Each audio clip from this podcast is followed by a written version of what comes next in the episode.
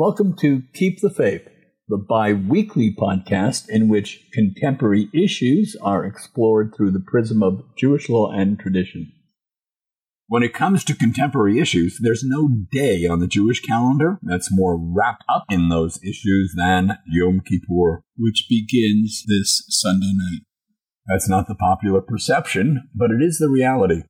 Our topic for this week, therefore, is what's Yom Kippur really about and what's expected of us because of it. Too many people are under the misguided impression that Yom Kippur is the day on which we pray to God to forgive us for eating the wrong kinds of food, for engaging in inappropriate behavior on Shabbat, for not praying three times a day, for not wearing talit or tefillin, and so forth. It is possible, of course, that there's an oblique reference to such behavior in the two confessionals recited over and again on the day. But if such reference does exist, the very fact of its obliqueness ought to tell us that Yom Kippur has very little to do with ritual behavior. Make no mistake, God demands loyalty, and He insists that this loyalty be made manifest through our observance of His commandments, His mitzvot, the only question is, what are the mitzvot, the commandments with which he's specifically concerned on Yom Kippur? Is ritual the end all and be all of what God cares about? Is he really sitting up there making notes about every time we forget to make a blessing before biting into an apple? Or does he consider ritual to be symbols or memory devices that are meant to keep us from straying from that larger set of his laws that deal with how we relate to each other and to the world? You'd think that this question would be easy to answer. After all, God in His Torah specifically refers to such things as Shabbat, Tefillin, and Tzitzit as signs, otot in Hebrew. While these otot are vitally important and must be observed, they also must be put into context and they must be understood for what they are, or else observing them is a wasted effort. Sadly, the fact that God refers to such things as otot, as signs, has little authority nowadays. Religiosity all too often is judged by how we observe these signs, not by whether we get the message of what it is that these signs are for. In the case of tefillin, for example, strapping a black leather box on our arm each weekday morning and putting another one on our forehead is meant to remind us that in the day ahead we must not use our hands or our heads to cause harm to other people or to the rest of God's creation. Putting on tefillin, but not understanding why we're putting them on, makes this meaningless ritual. As for Shabbat, it's not only about us taking a day off from work to recharge ourselves. It's a day for everyone and everything to recharge. And we're commanded to respect their right as well as our own. In other words, this is the ultimate social consciousness commandment. Regardless of who we are or think we are, regardless of who and what we control or think we control, for one seventh of our lives coming every seventh day, we're forced to acknowledge that all people have the same right to rest as we do, that all creatures have the same right to rest as we do, and that even the earth itself has the same right, and no one has the right to take that away from them. God created it all, and He's the owner of it all. We're His caretakers charged with caring for everyone and everything, and by observing Shabbat, we're reminding ourselves of that. Quote, it is a sign forever, for the Lord created the heavens and the earth in six days and ceased doing so on the seventh day and was refreshed, unquote. If we observe Shabbat, but don't get the reason why we're observing it, and if we don't put that message into practice in the days between one Shabbat and the next, if we don't recognize in this commandment that all of us are equal to each other and that no one has ultimate power over anyone or anything, we've accomplished nothing as far as God is concerned. Yom Kippur isn't about signs and how we observe them.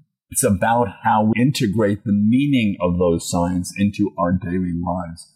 That certainly is the message God delivered to us through the prophet Isaiah. It's even more relevant here. Quote, such fasts as you do today will not cause your voices to be heard on high, says God. Why desire such a fast? A day for a person to afflict his soul, to bend the head as a papyrus reed does, or to lie down in mourning on the ground covered in sackcloth and ashes? Is that what you call a fast? A day the Lord wants? Is this not rather the fast I want? That you unlock the chains of wickedness, release the bonds of the yoke, free the oppressed, and to smash all yoke? Is it not that you should share your bread with the hungry and house the destitute poor? To clothe anyone you see who is naked and to not turn away from the needs of your own kin? Doing so is when your light will burst forth like the morning and your healing will begin to blossom. Your righteousness will go before you. Then when you call, the Lord your Savior will respond and say, Here I am. If you remove the yoke from your midst, the threatening finger, the sinister speech, and instead show compassion to the hungry and satisfy the needs of the famished, then your light will shine in the darkness. If you refrain from treating my Shabbat with contempt by doing as you please on my sacred day, and you honored it by not seeing to your own affairs, nor strike bargains on it, then you may rejoice in the Lord. Unquote. Simply stated, based on this prophecy, the 25 hours of Yom Kippur have a lot more to do with how we behave towards each other 24 7, 365, and towards the world God gave us than how we observe God's ritual signs. Yes, God mentioned Shabbat observance in that prophecy, but notice that it's not about how we observe Shabbat. Rather, it's about how we misuse a day that's deliberately set aside to give everyone the same day off to refresh themselves and even to give our animals that same day to refresh themselves. When we go about our business, when we use the day to make business deals or to work in our fields, if that's the business we're in, then we're not giving anyone or anything else the chance to refresh themselves. And we're not recognizing that we're all equal to each other.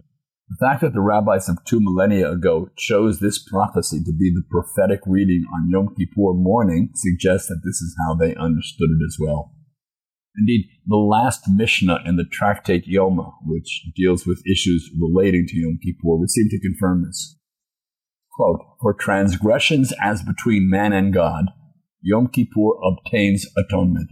But for transgressions as between man and his fellow, Yom Kippur does not obtain any atonement until he has pacified his fellow. Unquote.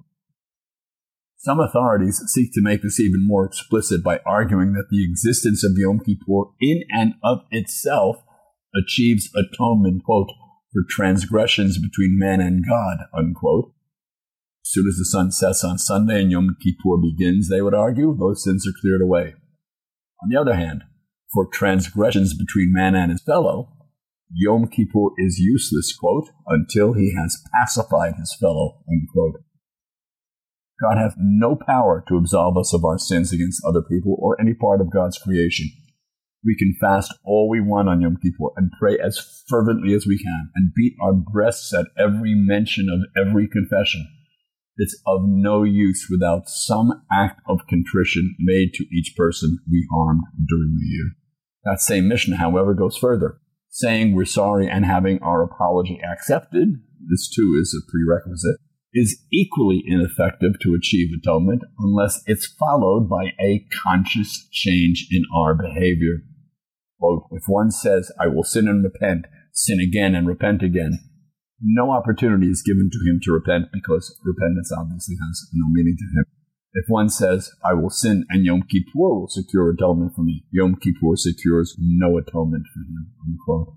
Put another way, this is yet another condemnation of ritual for its own sake going through the motions of Yom Kippur, a day packed with ritual, no matter how zealously we go through those motions, achieves nothing. It's how we act after Yom Kippur ends and on all the days that follow until the next Yom Kippur that matters. I'll discuss this aspect near the end of the podcast. Fortunately, the Yom Kippur liturgy supplies us with a checklist of sins we do need to atone for in the form of the Vidui Rabbah, a great confessional, series of al for the sins of that we recite over and again during Yom Kippur, ten times in fact in traditional synagogues. Consider some of the al khaits, the for the sins of that we recite on Yom Kippur. For the sin we have committed before you with the utterance of the lips. For the sin we have committed before you in speech. For the sin we have committed before you by impurity of lips. For the sin we have committed before you by folly of the mouth for the sin we have committed before you by levity, by deliberate lying, by slander, by the conversation of our lips, by talebearing. That's nine sins right there, better than one out of every five on the list. This focus on what comes out of our mouths becomes even more overwhelming if we throw in some of the others on the list, like for insincere confessions and vain oaths and hasty condemnation, each of which also involves speech, and each of which has a very specific focus. The sin we have committed before you with the utterance of the lips, for example, refers to words that tarnish the name of another person. The sin we have committed before you in speech, on the other hand, refers to truths that are spoken about someone else. There's nothing wrong about speaking truthfully, on the contrary. The problem here, though, is that we speak the truth for the wrong reason, not because the truth needs to be told, but for one nasty reason or another. And then there's for the sin we have committed before you by impurity of lips. This refers to obscene talk. That doesn't mean just the use of nasty words. Obscene talk is any kind of talk that suggests a lower standard of morality on the part of the speaker. Nowadays, it doubtless extends to emails as well and all the other social methods of communicating. The sin we have committed before you by folly of the mouth refers to telling jokes at someone else's expense, especially if that person appears to be good naturedly accepting of the ribbing. You don't really know how that person actually feels inside. The sin we have committed before you by levity, on the other hand, involves making light of a situation someone else considers serious. For the sin we have committed before you by deliberate lying needs no explanation. At least I hope it doesn't. That would also seem to cover for the sin we have committed before you by slander. But it doesn't because slander is a unique form of lying. It's a lie that's deliberately meant to hurt someone in a concrete, tangible way. On the other hand, for the sin we have committed before you by talebearing doesn't have to be a lie and doesn't even have to be deliberately hurtful. It merely has to be telling a friend or acquaintance something that person does not need to know about someone else. Finally, for the sin we've committed before you by the conversation of our lips is idle chatter that deflects our thoughts from important matters. That's almost a quarter of all the sins we're confessing to in the Great Confessional, which gives you a good idea about what the rest of the sins are about. The only way it seems to avoid any of these particular sins is to keep our mouths tightly shut at all times. Only that doesn't work either. There is, for example, for the sin we have committed before you by wronging our neighbor, which includes under it the sin of silence. Not speaking out in defense of someone else to that person's detriment is wronging that person. And the fact is, we never have to say a word to commit any of these sins. We can listen to someone else speak and be just as guilty.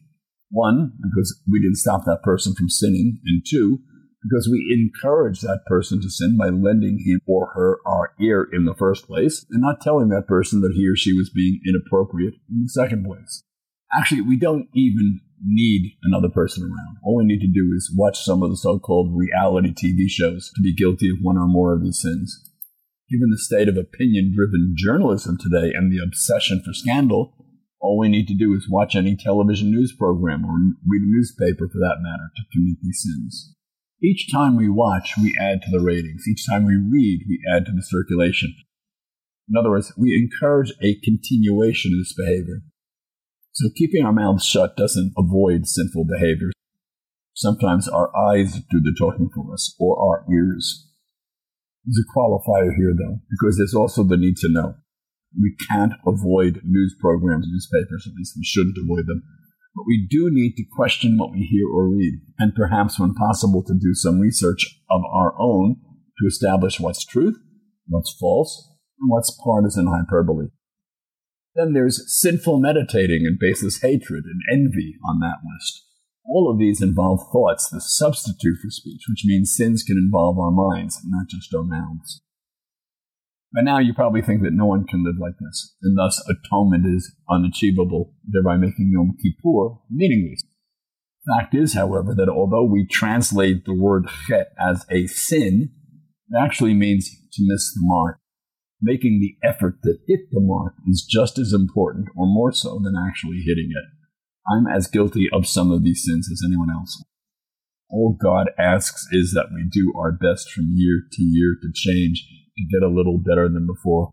I still have a ways to go, but Yom Kippur comes every year and I get a chance to increase the better.